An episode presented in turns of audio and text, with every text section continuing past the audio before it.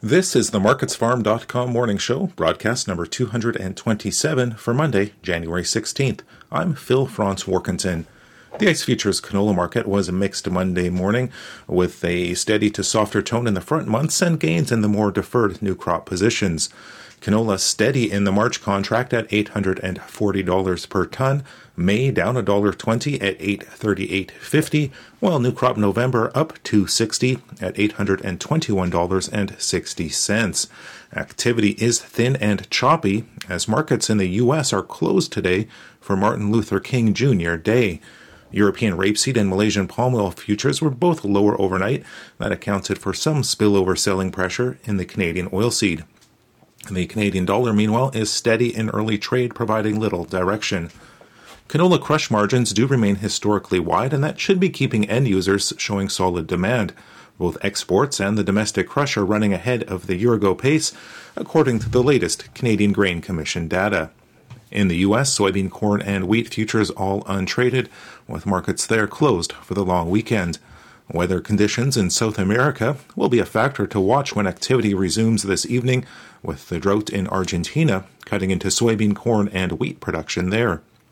Uncertainty over grain movement through the Black Sea also continues to overhang the grains and oilseeds. Soybeans were higher last week, uh, moving up 9 cents on Friday in the March contract at 15.27 and 3 quarters per bushel. Last week's bullish USDA stocks estimates uh, that supported values last week should remain su- somewhat supportive when activity resumes this week.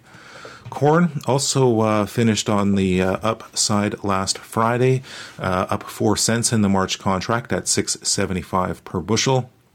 Corn crops in Argentina are also being hurt by the hot and dry conditions, uh, keeping a bid under the corn market.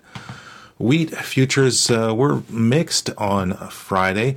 Uh, Minneapolis uh, steady in the March contract at 9.12 per bushel, while Kansas City and Chicago uh, futures a bit higher on Friday. March ended last week up 8 cents in the March contract at uh, or Kansas City ended up eight cents in the March contract at eight forty three and three quarters per bushel.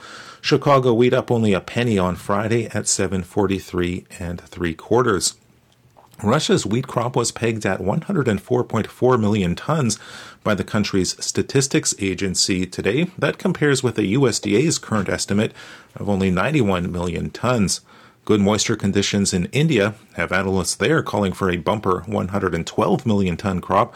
That would also be well above the USDA's 103 million ton forecast. Winter kill does remain a concern for the U.S. wheat crop, with limited snow cover across many key winter wheat growing areas. And that's a look at the ICE futures and U.S. markets for Monday, January 16th. In Winnipeg for MarketsFarm.com, I'm Phil Franz Warkentin.